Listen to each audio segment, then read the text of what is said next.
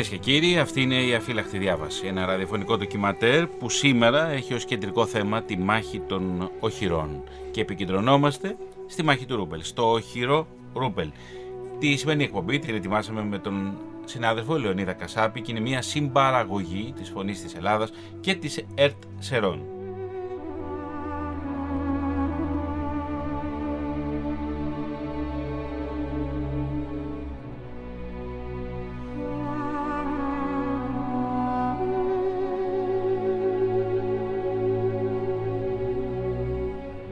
Προχωρήσουμε στη μάχη των οχυρών να ακούσουμε ένα μουσικό θέμα από μια άλλη επιχείρηση που έμεινε στην ιστορία και δεν είναι άλλη από την επιχείρηση Βαλκυρία.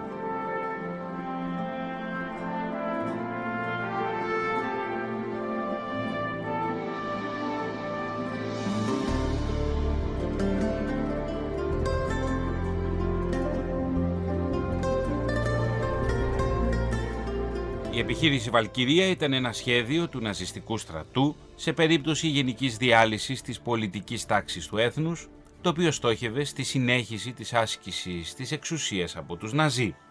Αργότερα, το σχέδιο αυτό χρησιμοποιήθηκε για την οργάνωση ενός πραξικοπήματος ενάντια στο χιτλερικό καθεστώς. Στο νέο αυτό σχέδιο περιλαμβανόταν και η δολοφονία του Χίτλερ.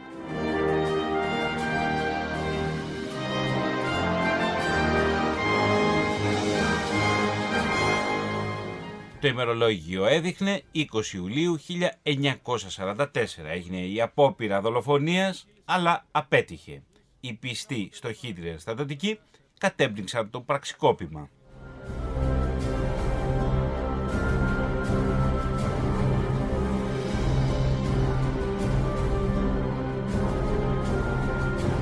Και ακούμε το μουσικό θέμα από την ταινία Βαλκυρία.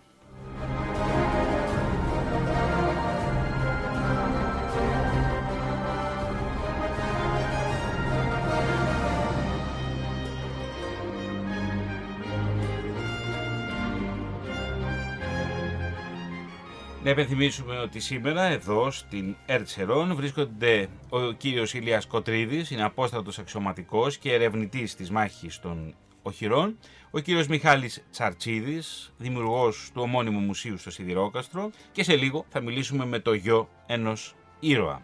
Κύριε Κοτρίδη, από τη στιγμή που τα ναζιστικά στρατεύματα προελάβουν και προσεγγίζουν τα οχυρά και ποια αρχίζει η αντίστροφη φάση. Πώς διεξάγονται οι μάχες και ας το επικεντρώσουμε πια στο οχυρό Ρούπελ. Απέναντι από το Ρούπελ είχε παρατα... είχαν οι Γερμανοί παρατάξει ένα επίλεκτο σύνταγμα, χαρακτηρίζεται έτσι από την ελληνική βιβλιογραφία το 125, διότι είχε πάρει μέρος στην εκαθάριση στη γραμμή Μαζινό και ήξερε επομένως από επιχειρήσεις εναντίον ισχυρά οχυρωμένων τοποθεσιών. Το σύνταγμα αυτό ενισχύθηκε με πλέον δύο τάγματα. Ένα τάγμα ορεινών καταδρομών που θα ενεργούσε εναντίον του οχυρού Παλιουριώνες και το οποίο όμως την κατάληψη του οποίου η κατάληψη είχε αναδεθεί επίσης το 125 Σύνταγμα και ένα τάγμα μηχανικού, το οποίο κακώς δεν αναφέρουν σήμερα ή το αναφέρουν ελάχιστα ως ενίσχυση. Το, το τάγμα αυτό μηχανικού ήταν το τάγμα που κυρίως σήκωσε το κύριο βάρος της επίθεσης. Γιατί ήταν αυτό που είχε τις μεγαλύτερες απώλειες. Αυτοί θα έπρεπε να καταστρέψουν τα διαρματικά εμπόδια, αυτοί θα έπρεπε να, να πλησιάσουν, να καταστρέψουν τις θηρίδες. Όλα θα πρέπει να τα κάνουν αυτοί. Και επομένως αυτοί είχαν το μεγαλύτερο ποσοστό θανάτων. Η επίθεση λοιπόν των Γερμανών αυτή ε, βοηθούνται από δύο συντάγματα πυροβολικού και εκτιμάται ότι από το σύνολο της γερμανικής αεροπορίας που έδρασε σε όλη τη γραμμή των οχυρών, εκτιμάται ότι 220 έως 240 αεροπλάνα ενήργησαν στον τομέα Ρούπελ και Κερκίνη, όρος Μπέλες. Η επίθεση τους στην περιοχή του Ρούπελ σχεδιάστηκε σε τρεις κατευθύνσεις. Η μία με το, 100, με το τάγμα του 100 ορεινού συντάγματος κυνηγών προς το χειρό Παλιουριώνες, το οποίο πρέπει να καταλάβει την πρώτη μέρα και στη συνέχεια θα έπρεπε να ανοίξει τον δρόμο δηλαδή που υπάρχει δυτικά του ποταμού Στριμώνα και φτάνει στις γέφυρες του Στριμώνα, τις οποίες έπρεπε να καταλάβει άθικτες. Η κεντρική δύναμη του συντάγματό τους, αποτελούμενη από τρία τάγματα μαζί με το τάγμα μηχανικού, επιπλέον αυτό, θα έπρεπε να καταλάβει τις κεντρικές οχυρώσεις του Ρούπελ την πρώτη μέρα, να, να φτάσει και αυτό στις γέφυρες του Στριμώνα και να ενωθεί με το τάγμα των ορεινών καταδρομών, ενώ δύο άλλα τάγματα το δεύτερο και το τρίτο τάγμα θα ενεργούσαν προς την περιοχή, της περιοχή, στην περιοχή Καπίνα στο ύψομα 350. Θα πολεμούσε το ένα τάγμα. Το δεύτερο τάγμα θα προσπαθούσε να περάσει αθέατο μέσα από τις από τους καπνούς και τις φλόγες της μάχης για να φτάσει και αυτός στις γέφυρες του Τριμώνα και έτσι να κυκλώσουν οριστικά τα τμήματα που ήταν στο Ρούπελ, να αποκόψουν τους διαδρόμους ή τους δρόμους ε, ανεφοδιασμού και να τον αγκάσουν σε παράδοση. Ε, σημαντικό ρόλο θα έπαιζε βέβαια η κατάληψη των γεφυρών να είναι, γιατί τις θέλαν άθικτες. Οι προσπάθειες τους λοιπόν ξεκίνησαν από το πρωί. Μετά τους βομβαρδισμούς στην Κερκίνη άρχισε ο βομβαρδισμός του Ρούπελ με την αεροπορία. Η οποία αεροπορία στην αρχή πετούσε αρκετά ψηλά γιατί φοβόταν αντίδραση από ελληνική αεροπορία, κυρίως από αγγλικά, αλλά και από πολλά αντιαεροπορικά.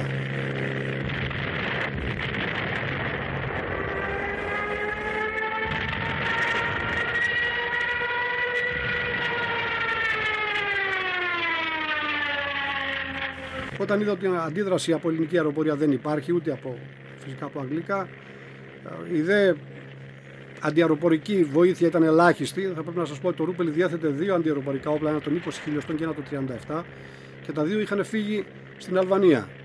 Και επέστρεψε μία εβδομάδα νωρίτερα μόνο ένα των 20 χιλιοστών, το οποίο κατάφερε να, να χτυπήσει 5 ενδεχομένως και 6 αεροπλάνα και να τα καταστρέψει. Δύο από τα οποία προσγειώθηκαν στη Βουλγαρία μέσα.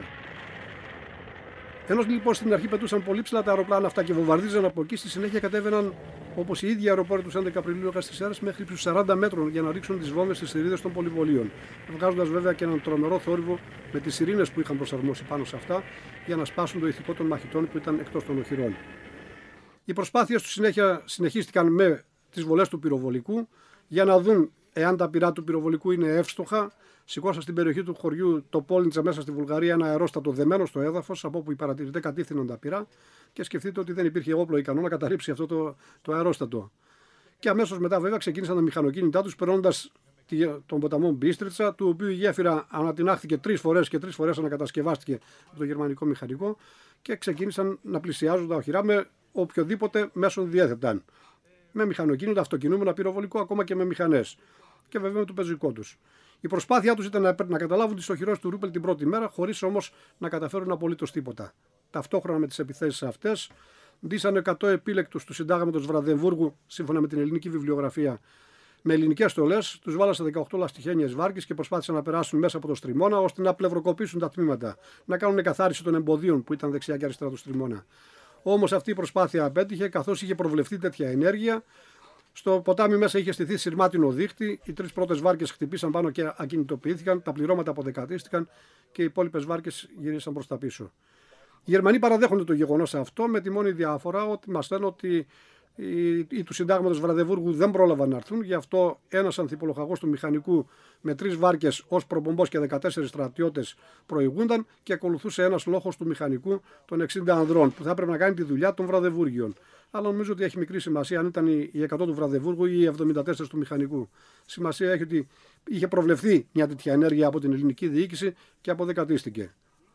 Οι προσπάθειε τους συνεχίστηκαν ακόμα και όλη την ημέρα χωρίς να καταφέρουν τίποτα, αλλά ακόμα και τη νύχτα. Όσα αυτοκινούμενα πυροβόλα προσπάθησαν στη διάρκεια της νύχτας να προωθηθούν στις προσβάσεις των υψωμάτων, ε, είχαν την τύχη να μείνουν εκεί αιώνια και μέχρι πριν από λίγα χρόνια ακόμα ήταν εκεί. Ο κύριος Τσαρτσίδη ξέρει ότι υπήρχε χτυπημένο και καμένο άρμα στην περιοχή. Υπολείμματα του οποίου ακόμα και λίγα τώρα βρίσκονται και μάλιστα τον εδαφιό τροχό κατάφεραμε να τον πάρουμε, να τον βρούμε μέσω ενός αγρότη να τον έχουμε στο στρατιωτικό μουσείο του Ρούπελ. Καταστράφηκαν αυτά διότι στο οχυρό, το οχυρό διαθέτει δύο μεγάλους προβολείς με τους οποίους φωτίζαν όλες τις οδεύσεις, όλα τα πιθανά σημεία προσβάσεων και με εύστοχες βολές του πυροβολικού και των λίγων αντιαρματικών να τα καταστρέψουν.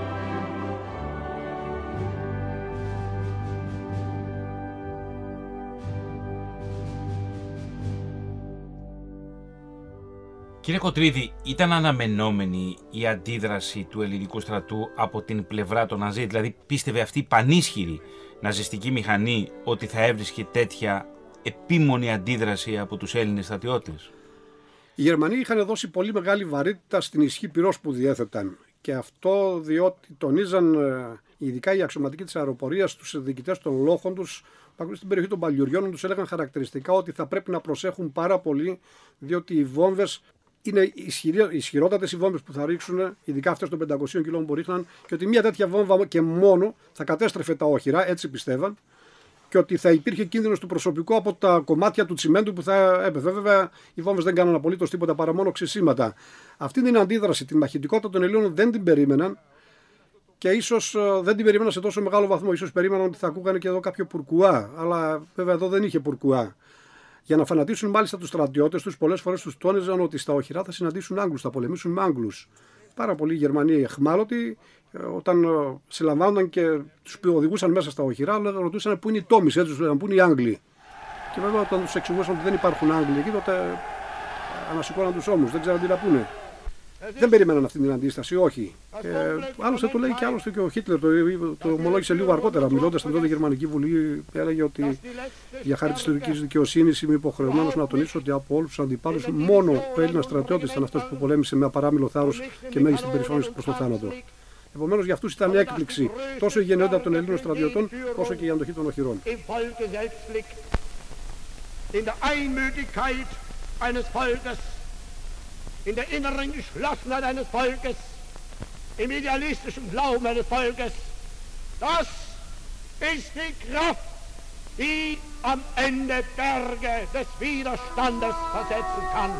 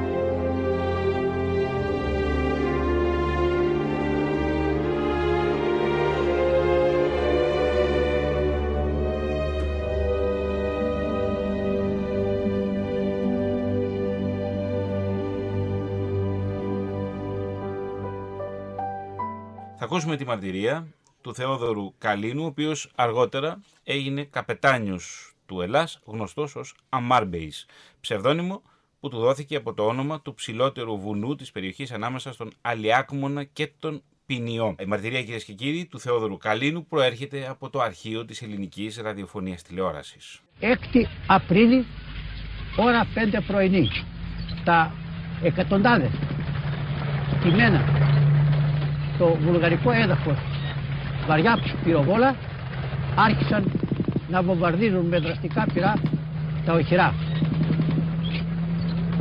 Μηχανοκίνητες δυνάμεις εισέβαλαν το ελληνικό έδαφος. Άρχισε η μάχη των οχυρών.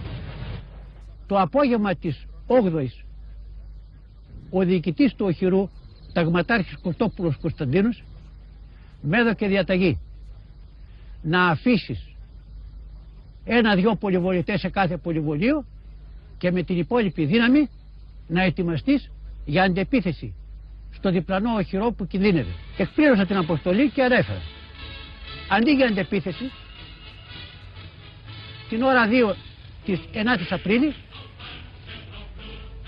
με πληροφόρησε τηλεφωνικά η Θεσσαλονίκη κατελήφθηκε από τους Γερμανούς. Ο στρατηγός Μπακόπουλος παρέδωσε τους Γερμανούς στη Στρατιά Μακεδονίας. Στις 9 Απριλίου, ο διοικητής του τμήματος στρατιάς Ανατολικής Μακεδονίας, στρατηγός Μπακόπουλος, με έγκριση του αρχιστράτηγου Παπάγου, υπογράφει τη συνολική συνθηκολόγηση των δυνάμεών του με το διοικητή της δεύτερης γερμανικής τεθωρακισμένης νεραρχία, στρατηγό Φάγερ. Ευνηδιάστηκα και με αγανάκτηση τον ρώτησα Και τώρα τι θα κάνουμε εμείς; Μου απάντησε. Θα παραδοθούμε αύριο στις έρευνες τους Γερμανούς. Χωρίς καμιά ταλάντευση του είπα. Εγώ δεν παραδίνομαι ούτε έχω κανένα δικαίωμα να παραδώσω τους λόγους του Γερμανούς. Ή θα πολεμήσουμε εδώ πέρα μέχρι το τελευταίο φυσίγγιο ή θα φύγουμε να πάμε να πολεμήσουμε σε άλλη γραμμή. Συγκέντρωσα το λόγο και τους είπα. Εγώ δεν παραδίνομαι ούτε έχω δικαίωμα να σας παραδώσω. Προτείνω να φύγουμε για το Άγιο Ώρας και από εκεί να βγούμε στις εκβολές του Πενιού να πολεμήσουμε μαζί με το στρατό που στη γραμμή του Ολύμου θα αμυθεί. Όλοι συμφώνησαν.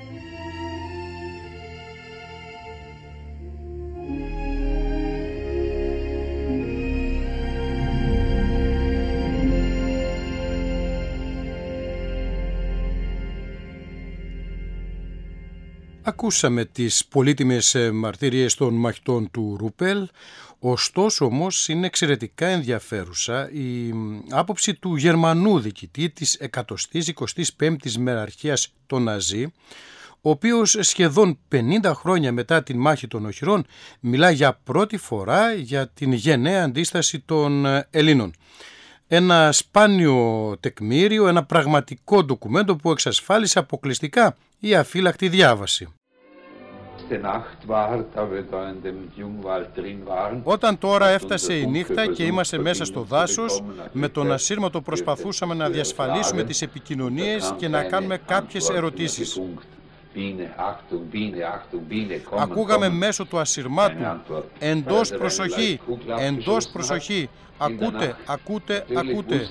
Ήταν ένα όνομα κωδικός από το αρχηγείο. Κάποιος πιθανός για να σωθεί πέταξε μια φωτοβολίδα μέσα στη νύχτα. Αμέσως τότε οι Έλληνες κατάλαβαν πως ήταν οι γερμανικές θέσεις και πέταξαν πολλές χειροβοβίδες αλλά και βόβες προς αυτή την κατεύθυνση. Και η συνέχεια ήταν να υπάρξουν σημαντικά πολλά και τρομερά πλήγματα. Τραυματισμένοι στο κεφάλια, στο σώμα. Πόδια που κρέμονταν από τα σώματα. Φοβερά χτυπήματα στα κεφάλια. Και φυσικά πολλοί ήταν ήδη πεθαμένοι.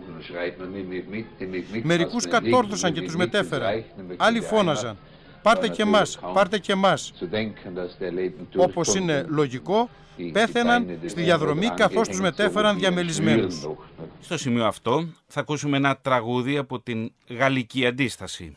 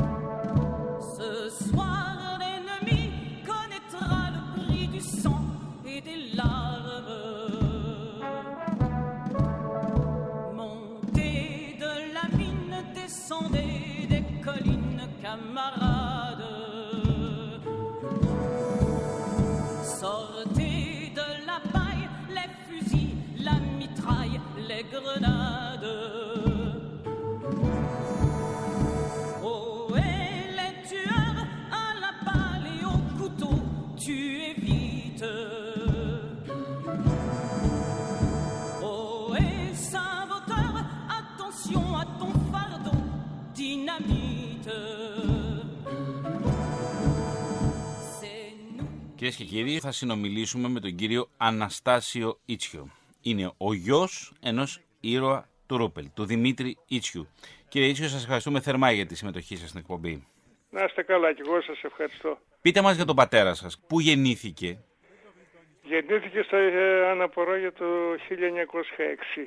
Έγινε κληρωτός στην ηλικία που έπρεπε και το 1941 του κάλεσαν για επιστράτευση και παρουσιάστηκε στην Ομορφοπλαγιά. Η αμυντική γραμμή της αμήνησε πάνω στη γραμμή μεταξά από την κορυφογραμμή του Μπέλες με τα σύνορα με, τη Γερμα... με την Βουλγαρία είχε η αμυντική γραμμή είχε 6 φυλάκια, 9 πολυβολία και 21 οχυρά. Ο πατέρας μου ήταν στο π 8 στην Ομορφοπλαγιά και τα οχυρά τα 21 είναι μετά, πιο ανατολικά. Υπήρχε επικοινωνία, κύριε Ιτσιο, του πατέρα σας με τη μητέρα σας, υπήρχε κάποια αλληλογραφία, η μητέρα σας μάθαινε νέα όχι, του; όχι, όχι, τίποτα, τίποτα, δεν έχουμε τέτοια. Ο πατέρας μου πολεμούσε στο P8. Το τελευταίο πυλο- πολυβολείο που έπεσε ήταν το P8. Ε, και όταν τελείωσε τα πυρομαχικά και βγήκε έξω, ζητήσανε ο Γερμανός, ο διοικητής, ποιος είχε αυτές τις δυνάμεις τις εκρηκτικές, είπε τις διαταγές του, του λέει ποιος είναι ο αρχηγός αυτού του πολυβολίου που μας έκανε τόση φθορά. Ε, παρουσιάζει το πατέρας μου, λέει, Δημήτριος Ίσιος, έφεδρος λοχείας πεζικού. Ε, του λέει συγχαρητήρια λοχεία ε, και διέταξε να τον το φεκίσουνε. Η πρώτη τιμή για τον πατέρα μου είναι το 1946, τότε που του δόθηκε το πρώτο παράσημο και το δίπλωμα τιμής. Και το 46 η μητέρα μου με άλλους συγχωριανούς και συγχωριανές ανεβήκανε πάνω στην ομορφοπλαγιά. Ό,τι βρήκαν επιφανειακά και υπόγεια στην ομορφοπλαγιά μαζέψανε οστά, τα βάλανε σε πάνινες σακούλες και είναι τώρα τοποθετημένες στο παλιό ηρώων των άνω προϊόν γιατί από το 80 και μετά στην πλατεία του χωριού έχει στηθεί ο Ανδριάντας του πατέρα μου και όλες οι τελετές γίνονται εκεί. Δηλαδή η εκδήλωση της εισβολής των Γερμανών της 6ης Απριλίου του 1941 την πρώτη Κυριακή γίνεται στο Ρούπελ και αμέσως τη δεύτερη Κυριακή γίνεται στα Ανοπορόγια. Κύριε Ιτσιο, εάν είχατε σήμερα μπροστά σας τον πατέρα σας, απέναντί σας αυτή τη στιγμή, Ναι, τι θα του λέγατε; Πατέρα μου είσαι πολύ περήφανος για σένα. Ο ήρωας λοιπόν, Δημήτρης Ήρωας, Ιτσιο. ήρωας. Και... Εάν ζούσε, δηλαδή ή ζούσε ή δεν ζούσε, θα ήταν ήρωας. Είναι το τελευταίο πολυβολείο που έφυγε, ήταν ο τελευταίος που έμεινε. Αλλά αυτός τώρα δολοφονήθηκε, δεν ξέρω γιατί. Αυτός ο Σέρνεν ήταν από τα πιο δυνατά φανατισμένα μέλη των Ναζί. Προσωπικός φίλος του Χίτλερ.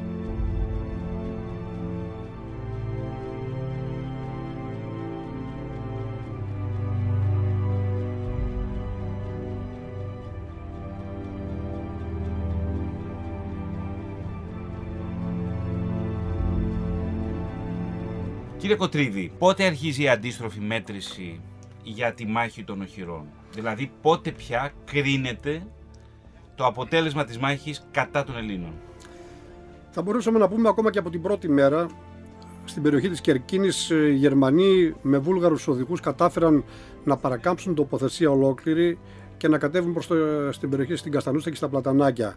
Ένα γερμανικό τάγμα το οποίο ήταν ελαφρά οπλισμένο. Εκεί ε, η 19η μεραρχία η οποία είχε την ευθύνη ή και το απόσπασμα Κρουσίων την ευθύνη τη- της περιοχής δυστυχώς δεν ε, αντεπιτέθηκαν όπως θα έπρεπε τουλάχιστον από στρατιωτικής άποψης αμέσως παρά μόνο έστειλαν ένα τμήμα υπηκού για αναγνωρίσεις εκεί το οποίο ήρθε σε επαφή με τους Γερμανούς.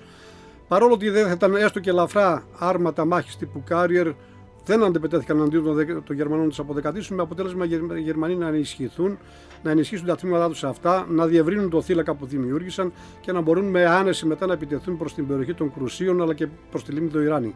Ταυτόχρονα όμως με την κίνηση αυτών των Γερμανών, η δεύτερη τεθωρακισμένη μεραρχία που ήταν στην κοιλάδα του Στρούνιτσα μέσα στο βουλγάρικο έδαφος, κοντά στο βουλγάρικο Πετρίτσι, πήρε το δρόμο που πηγαίνει από την Βουλγαρία προς την τότε Ιουγκοσλαβία στα σημερινά Σκόπια και εκεί ένας υπολοχαγός επικεφαλής τριών αρμάτων έσπασε τη Ιουγκοσλαβική άμυνα, παρέκαμψε επομένως όλη την τοποθεσία και παρακάμπτοντας ακόμα και τη λίμνη του Ιράνη, μπήκε στην ελαφρά οχυρωμένη κοιλάδα του Αξιού και κατέβαινε ήδη προς τη Θεσσαλονίκη. Με αποτέλεσμα 9 του μηνός το μεσημέρι να έχει υπογραφεί συνθηκολόγηση στη Θεσσαλονίκη.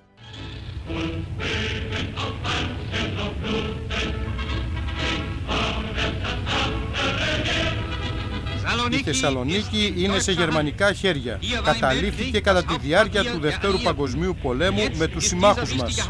Τώρα το σημαντικό αυτό λιμάνι βρίσκεται στα χέρια και στον έλεγχο των στρατιωτών μας.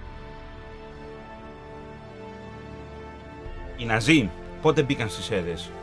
Στις αίρε μπήκαν στις 10 Απριλίου, αυτή τη στιγμή που υπογράφτηκε η συνθηκολόγηση αλλά και η συμφωνία μεταξύ του διοικητού του οχυρού Δουράτσου, του, του Ρούπελ του, του Δουράτσου και του Γερμανού συνταγματάρχη Πέτερσεν. Έγινε η αποχώρηση των Ελλήνων. Στη συνέχεια 10 Απριλίου ήρθαν οι Γερμανοί στις αίρε και 11 Απριλίου ακολούθησε και ο Βουλγαρικός στρατός, δύο μεραρχίες ως στρατός κατοχής και ήρθαν εδώ στις αίρε. Οι Γερμανοί 10 Απριλίου, οι, οι Βούλγαροι 11 Απριλίου στις αίρε.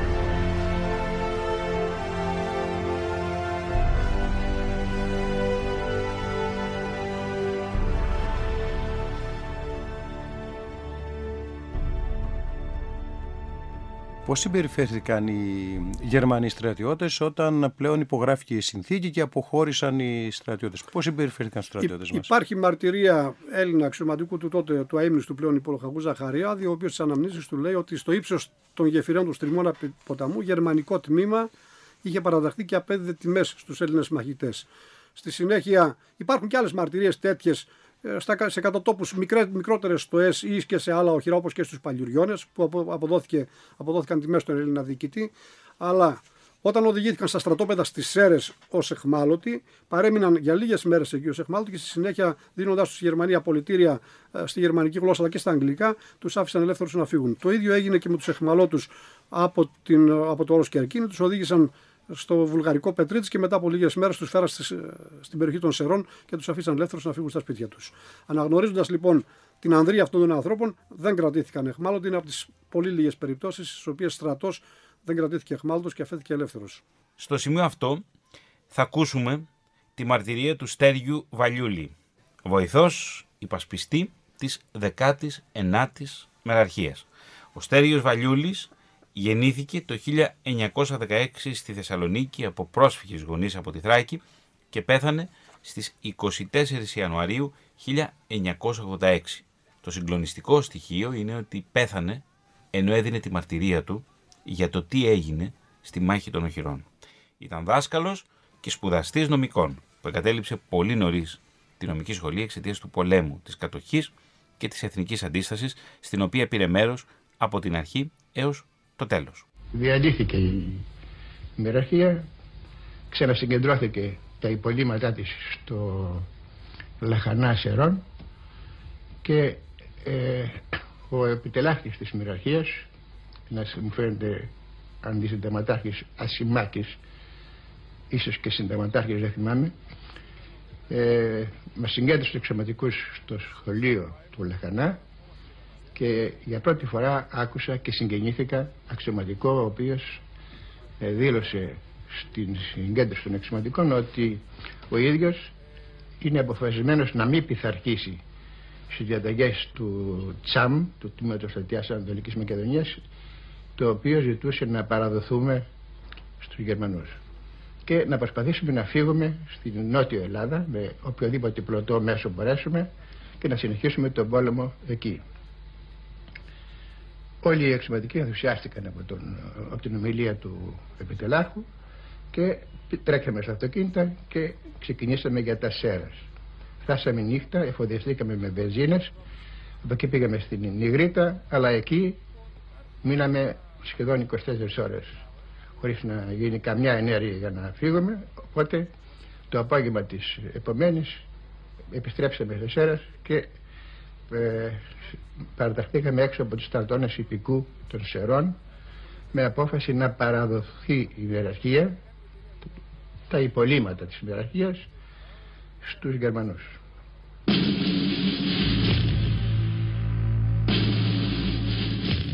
Καθόμουν με τον υπασπιστή της ιεραρχίας και απέναντι ήμασταν συγκεντρωμένοι καμιά τριανταριά αξιωματική στον ίσκιο ενός μικρού εξωτερικού σπιτιού απελπισμένοι όλοι γιατί η κατάσταση ήταν τέτοια. Οπότε για μια στιγμή επανέλαβα μια προηγούμενη πρότασή μου στον ε, υπερπιστή ότι εγώ δεν θέλω να παραδοδώ, δεν θέλω να συλληφθώ τους στους Γερμανούς και να μου δώσει την άδεια να φύγω. Συγκεκριμένος ο κύριος Ήραρχος, ο κύριος Επιλέρχος, μου, με φίλησε και με έδωσε το πιστόλι του γιατί δεν ήθελε να το παραδώσει στους Γερμανούς. Την κίνηση του κυρίου υπερπιστού να βγάλει από την εξάρτηση το πιστόλι και να με το δώσει στο καθρεφτάκι του οδηγού του αυτοκινήτου την είδε ο υπήλαρχος Νέζερ, έφεδρος εξηματικός και ο εξηματικός πληροφοριών της μοιραρχίας του Α2 και όταν εγώ βγήκα για να φύγω μου λέει πάρε και το δικό μου από τους απέναντι αξιωματικούς προσεφέρθησαν κι άλλοι να μου δώσουν πολλοί ε, δεν μπόρεσα να πάρω περισσότερο από 4 και 2 6 πιστόλια και ένα το δικό μου 7 όλα αυτά τα έβαλα στην εξάρτηση γύρω από τη μέση μου από πάνω φορούσα τη χλένη και συγκινημένοι όλοι τους συγκινημένος κι εγώ έφυγα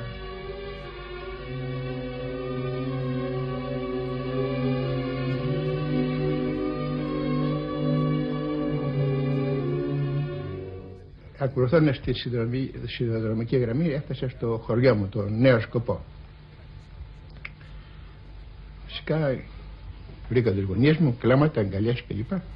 Και το βραδάκι συγκεντρωθήκαμε στο, στην πλατεία του χωριού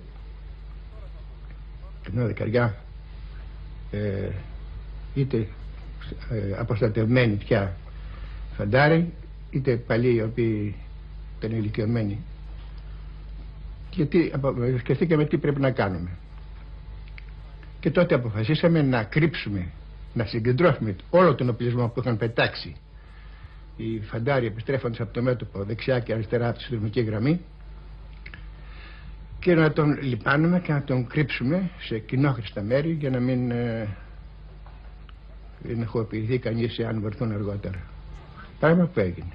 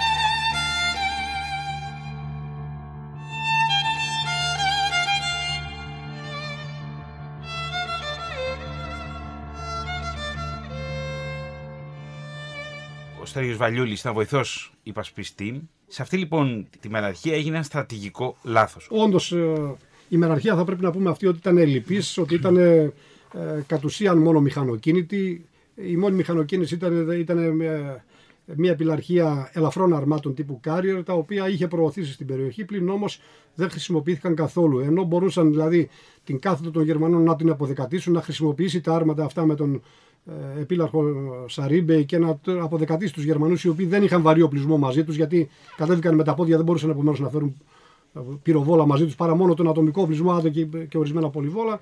Δεν χρησιμοποιήθηκαν δυστυχώς αυτά. Είχε στείλει ένα εύκολο τμήμα με, με έναν ανθυπολοχαγό, το οποίο ήρθε σε επαφή μαζί τους, αλλά συνέλεξε πληροφορίες και τίποτα παραπάνω. Δηλαδή τα, τα άρματα, ενώ μπορούσαν να χρησιμοποιηθούν και τη ελαφρά, θα μπορούσαν να ε, απαλείψουν το, τον θύλακα αυτόν, να καταστρέψουν τους Γερμανούς. Το αποτέλεσμα ποιο ήταν, οι Γερμανοί να δουν, να εντοπίσουν τα άρματα αυτά, να εντοπίσουν την αεροπορία τους και να καταστρέψει σχεδόν εξ ολοκλήρου την Αν, αρχή αυτή. Τα αν άρματα. δεν γίνονταν το λάθος αυτό, ποιο μπορεί να ήταν το αποτέλεσμα; Ήταν κρίσιμο δηλαδή αυτό το λάθος; Όχι, μάλλον θα ήταν περισσότερο θα ήταν τόνωση ηθικού παρά. Ε, δεν Θα έκρινε το δεν- τελικό αποτέλεσμα. Δεν θα έκρινε το τελικό αποτέλεσμα, δεδομένου ότι οι Γερμανοί ήδη με τα άρματά τους, με τη δεύτερη τεθωρακισμένη μεραρχία, ήδη παρα- παρακάμπταν την τοποθεσία μέχρι, μέσω, πάνω από τη λίμνη Δοϊράνη και είχαν πλησιάσει ήδη στην ε, κοιλάδα του Αξιού. Δεν νομίζω ότι θα, θα ήταν τίποτα παρά μόνο νίκη γοήτρου. Κύριε Κοτρίδη, πώς συνδέεται ο λοχαγός του Ρούπελ με το Ρήμινι. Ένας από τους λοχαγούς του Ρούπελ, στο δεύτερο λόχο, στο λόχο εισόδου, ήταν ο λοχαγός Αποστολάκης Μιχαήλ, ο οποίος στη συνέχεια έφυγε από εδώ και πήγε στην Μέση Ανατολή. Εκεί εντάχθηκε στην τρίτη ορεινή ταξιαρχία με διοικητή του Τζακαλώτο. Και Θα ήταν- ακούσουμε σε λίγο την ε, μαρτυρία του Θρασίβουλου Τσακαλώτου, Και του η- επιτελάρχη του Β' Σώματος Στρατού. Η ταξιαρχία αυτή χρησιμοποιήθηκε κατά κόρον στι επιχειρήσεις στην Ιταλία και ήταν αυτή που κατέλαβε την πόλη του Ρήμινη. Και μάλιστα ο Λοχαγός Αποστολάκης ήταν αυτός ο οποίος υπέγραψε με τον δήμαρχο της πόλης το πρωτόκολλο παράδοσης της πόλης και παρέλαβε τα κλειδιά, τα κλειδιά της πόλης του Ρήμινη.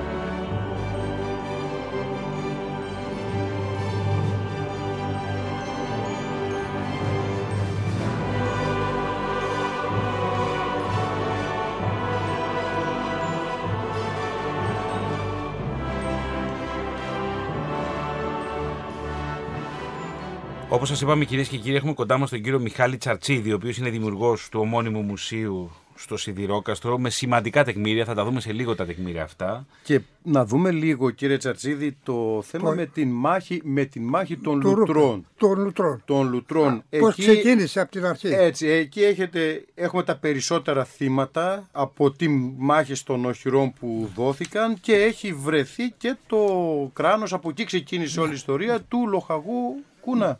Εμείς από τον Πραγμαχώνα πήγαμε να πάρουμε πράγματα γιατί είχαν πει οι νεαροί από τους στρατιώτες από το Ρούπελ και είχαν στρατολογήσει ηλικιωμένους.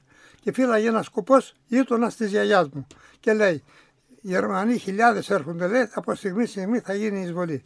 Ερχόμαστε στο χωριό μου. Μόλις ήρθαμε στο χωριό μου, α- ακόμα δεν άρχισαν οι μάχες. Ήρθαν στρατιώτες από την Καβάλα στα σπίτια μας, 41ο σύνταγμα νομίζω ήταν, και στο σπίτι μας μέναν 8 στρατιώτες.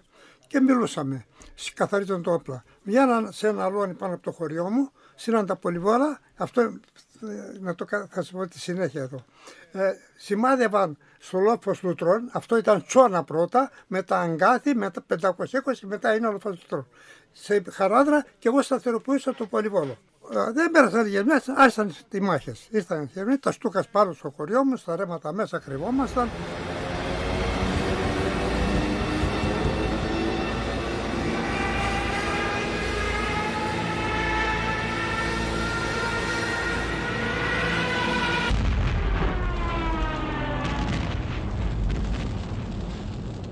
Περνούσαν πάνω από τα κεφάλια μας, σφυρίζανε και τα λοιπά.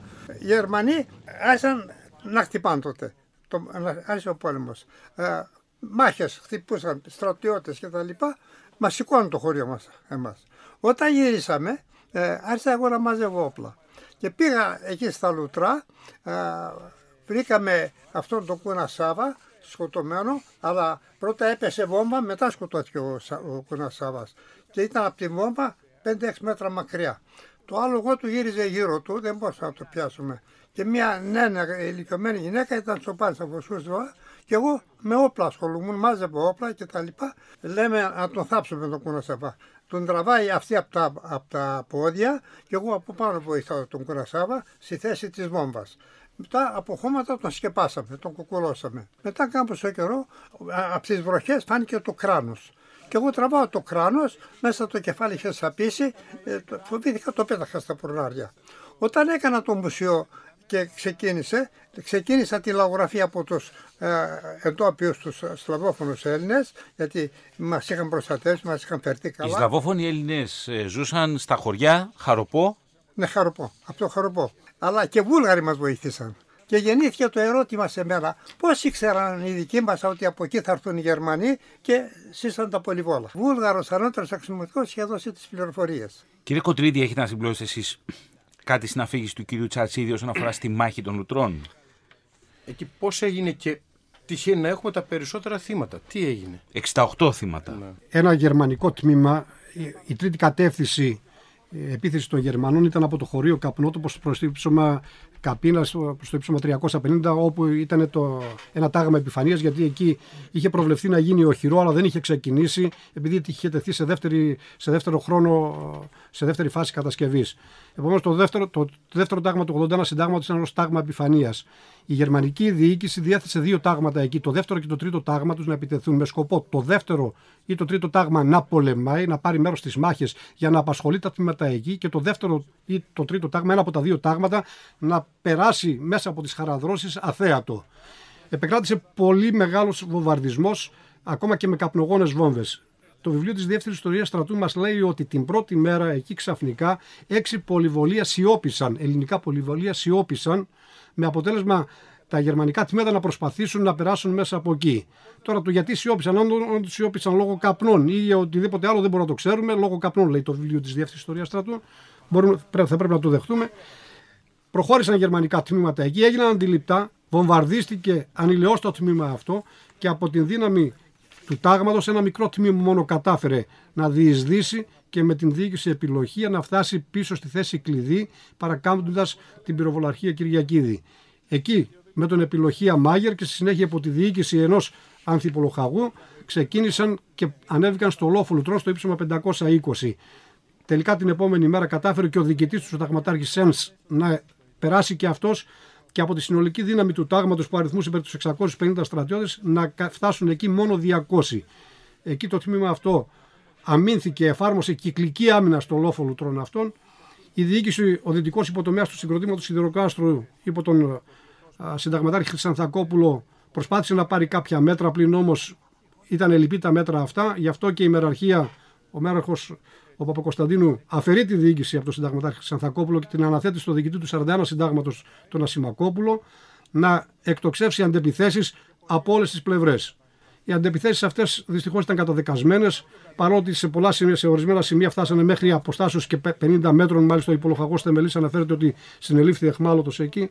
Ήταν καταδικασμένες διότι οι Γερμανοί ήταν αφενός από ψηλά και βλέπαν όλες τις πλαγιές και ελέγχαν με τα πολυβόλα τους. Αφετέρου, δρούσε ανενόχλητη η γερμανική αεροπορία με τα πυρά και τους βομβαρδισμούς από δεκάτη σε τμήματα και έτσι φτάσαμε στο σημείο να έχουμε στις μάχες 8-9 του μηνός και ξημερώματα 10 μέχρι τα ξημερώματα 10 κυρίως που σταμάτησαν οι μάχες, να έχουμε 67-68 νεκρούς στην περιοχή του Λόφου Λουτρών. Ήταν και ο μεγαλύτερος αριθμός νεκρών που είχαμε στην περιοχή. Κυρίες και κύριοι, στο σημείο αυτό θα ακούσουμε τη μαρτυρία του Θρασίβολου Τσακαλώτου. Γεννήθηκε στις 3 Απριλίου του 1897 στην τότε τουρκοκρατούμενη Πρέβεζα, όπου πέρασε και τα παιδικά του χρόνια. Το 1910 ταξίδεψε για την Αλεξάνδρεια, όπου ζούσε ήδη ο αδερφός του. Ως αξιωματικός πήρε μέρος σε σημαντικές μάχες του Πρώτου Παγκοσμίου Πολέμου και της Μικρασιατικής Εκστρατείας. Στον πόλεμο του 40, συνταγματάρχης πια, διακρίθηκε στην αναχέτηση των Ιταλών στην Ήπειρο και οι συνάδελφοί του διέκριναν εύκολα τις στρατιωτικές του αρετές και το ηγετικό του ταλέντο. Το 1943 έφυγε από την Ελλάδα και έφτασε στην Αίγυπτο, όπου υπήρχε ήδη εκεί ο ελληνικός στρατός, σε πλήρη συγκρότηση. Ανέλαβε διοικητής του Κέντρου Εκπαίδευσης Ελλήνων Στρατιωτών και αργότερα διοικητής της Τρίτης Ορεινής Ταξιαρχίας. Το 1948 ως διοικητής του πρώτου σώματος στρατού πραγματοποίησε μεγάλες εκαθαριστικές επιχειρήσεις εναντίον των ανταρτών στην Πελοπόννησο. Στη συνέχεια ανέλαβε το δεύτερο σώμα στρατού και ηγήθηκε πλέον της τελικής μάχης που οδήγησε στην ήττα του Δημοκρατικού στρατού και στη λήξη του εμφυλίου πολέμου. Το Μάιο του 1951 ο Θρασίβουλος Τσακαλώτος έγινε αρχηγός του Γενικού Επιτελείου Στρατού. Τον ακούμε γιατί μας μιλά για την επίθεση των ναζιστικών στρατευμάτων στην Ελλάδα και για τη μάχη των οχυρών, η μαρτυρία του Θρασίβουλου Τσακαλώτου προέρχεται από το αρχείο της ελληνικής ραδιοφωνίας τηλεόρασης. Είχε αρχίσει η σύμπτυξη δυστυχώς αργά. Εφόσον ο αρχιστράτηγος ήθελε να ζητούμε και ήθελε να πάρει άλλη γραμμή να μείνεις, έπρεπε εγκαιρότερον να διατάξει τη σύμπτυξη. Δυστυχώς, σας σημειώ ότι εκείνος ο οποίος διάταξε την πάση θυσία άμυναν του μετόπου, ο αρχιστράτηγος, δεν εκκινήθη προς το μέτωπο. Παρέμεινε στο ξενοδοχείο της Μεγάλης Βρετανίας. Δεν κατηγορώ. Ιστορία να αναφέρω. Από την πλευρά του ο αρχιστράτηγος Παπάγος στο βιβλίο του «Ο πόλεμος 1940-41» αναφέρει «Η γερμανική προπαγάνδα ειδηνήθη να επηρεάσει μέρος των στελεχών του ελληνικού στρατού και των διοικητών των μεγάλων μονάδων υπό τον οποίο η συνέχιση του αγώνος εθεωρεί το πλέον άσκοπος και επιβλαβής. Στην ελληνική στρατιωτική ηγεσία επικρατεί σύγχυση. Η ητοπάθεια ενισχύεται από τις πιέσεις των γερμανόφιλων ανώτερων αξιωματικών για συνθηκολόγηση, ιδίως εκείνων που στον Πρώτο Παγκόσμιο Πόλεμο είχαν παραδοθεί με δική τους πρωτοβουλία στους Γερμανούς και είχαν εγκατασταθεί στη γερμανική πόλη Γκέρλιτς, όπου εμποτίστηκαν με πνεύμα θαυμασμού προς τη Γερμανία και το γερμανικό μιλιταρισμό. Και άρχισαν οι πιέσεις των μεράρχων. Υπέμνησα στον διοικητή του σώματος στρατού ότι υπήρξε εχμάλωτος με το τέταρτο σώμα στρατού στο Γκέρλιτς και συνεπώς αν οπωσδήποτε λάβαν την πρωτοβουλία θα κατηγορείται ως γερμανόφιλος. Και δυστυχώς πραγματικώς επίστευε στην νίκη της Γερμανίας αν όχι τότε αργότερα. Συνεφώνησε μαζί μου με την υπόδεξή μου να κληθούν οι μέραρχοι σε ένα συμβούλιο και απούν τη γνώμη τους. Ομολογώ ότι μάλλον σημειώ ότι όλοι οι μέραρχοι ζήτουν μία πολιτική λύση. Μόνο κατά περίεργον τρόπον ο μετέπειτα Ελασίτης Μπάρακος Σοκράτης Δημάρατος έλεγε ότι πρέπει πάση θυσία να συνεχίσουμε τον αγώνα. Κυρίες και κύριοι, σε όλο τον κόσμο τιμάται η λήξη του Δευτέρου Παγκοσμίου Πολέμου. Και εδώ από τα αρχεία της Βρετανικής Ραδιοφωνίας και Τηλεόρασης θα ακούσουμε ένα ηχητικό απόσπασμα από την τελετή λήξης του Δευτέρου Παγκοσμίου Πολέμου.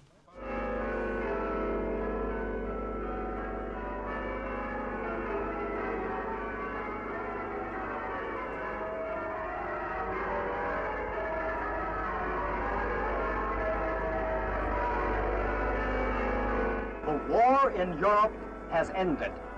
The hour for which the world has been six years waiting has come. Unconditionally and finally, our German enemy has Και surrendered. ακούμε τον εκφωνητή του BBC για τη λήξη του Δευτέρου Παγκοσμίου Πολέμου. Όμως, εδώ, στη μάχη των οχυρών, τα γεγονότα, το ένα γεγονός διαδέχεται το άλλο. Και έχουμε ένα γεγονός... Είναι η πρώτη κατάρριψη αεροπλάνου, αν δεν κάνω λάθος, ε, γερμανικού αεροπλάνου στην Ελλάδα με την εισβολή των ε, Και μάλιστα, ε, και, μάλιστα- και Γερμανών. μάλιστα από τη Φέκιο. Από τη Φέκιο. Τι ακριβώς έγινε στην Κίμηση, έτσι, στην περιοχή της Κίμησης. Στην έτσι. Κίμηση, στην Κίμηση έπεσε το αεροπλάνο. Ναι. Να τι- δώσουμε μια τοπογραφία το που βρίσκεται η κίνηση για τους ακροατές του πρώτου προγράμματος. Είναι αμέσως μετά την έξοδο των- των- του στενού του Στριμώνα. Ε, Μετά τις γέφυρες του Στριμώνα, λίγα χιλιόμετρα παρακάτω, 6-7 χιλιόμετρα παρακάτω. Ε, Εκεί σε- στη διάρκεια της ανάπαυλας της μάχης, κατά τη διακόπη της μάχης, βγήκε ένας παρατηρητής με έναν συνάδελφό του να καθίσουν έξω να πάρουν λίγο αέρα, να αναπνεύσουν, να δουν και τι γίνεται. Και ο ένας κρατούσε μια καραβάνα και έτρωγε. Στα οχυρά. Στο οχυρό, στο Ρούπελ. Μιλάμε για το Ρούπελ Ρούπελ πάνω. συγκεκριμένα. Ναι, ναι, ναι. Εκείνη την ώρα κάνουν βήθηση δύο γερμανικά αεροπλάνα. Είχε σταματήσει δηλαδή ο βομβαρδισμός και οι, οι δυνάμεις πεζικού και κάναν βήθηση δύο αεροπλάνα. Το ένα πολυβολώντας δεν τους χτυπήσανε. Το ένα πολυβολώντας όμως χτύπησε την καραβάνα με το φαγητό του Έλληνα στρατιώτη και την πέταξε από τα χέρια του.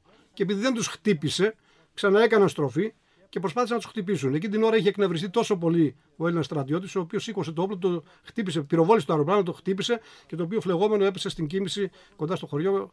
Βέβαια, ο πιλότος έζησε, τον συνέλαβαν οι κάτοικοι εκεί και τον οδήγησαν μετά προς τα πίσω.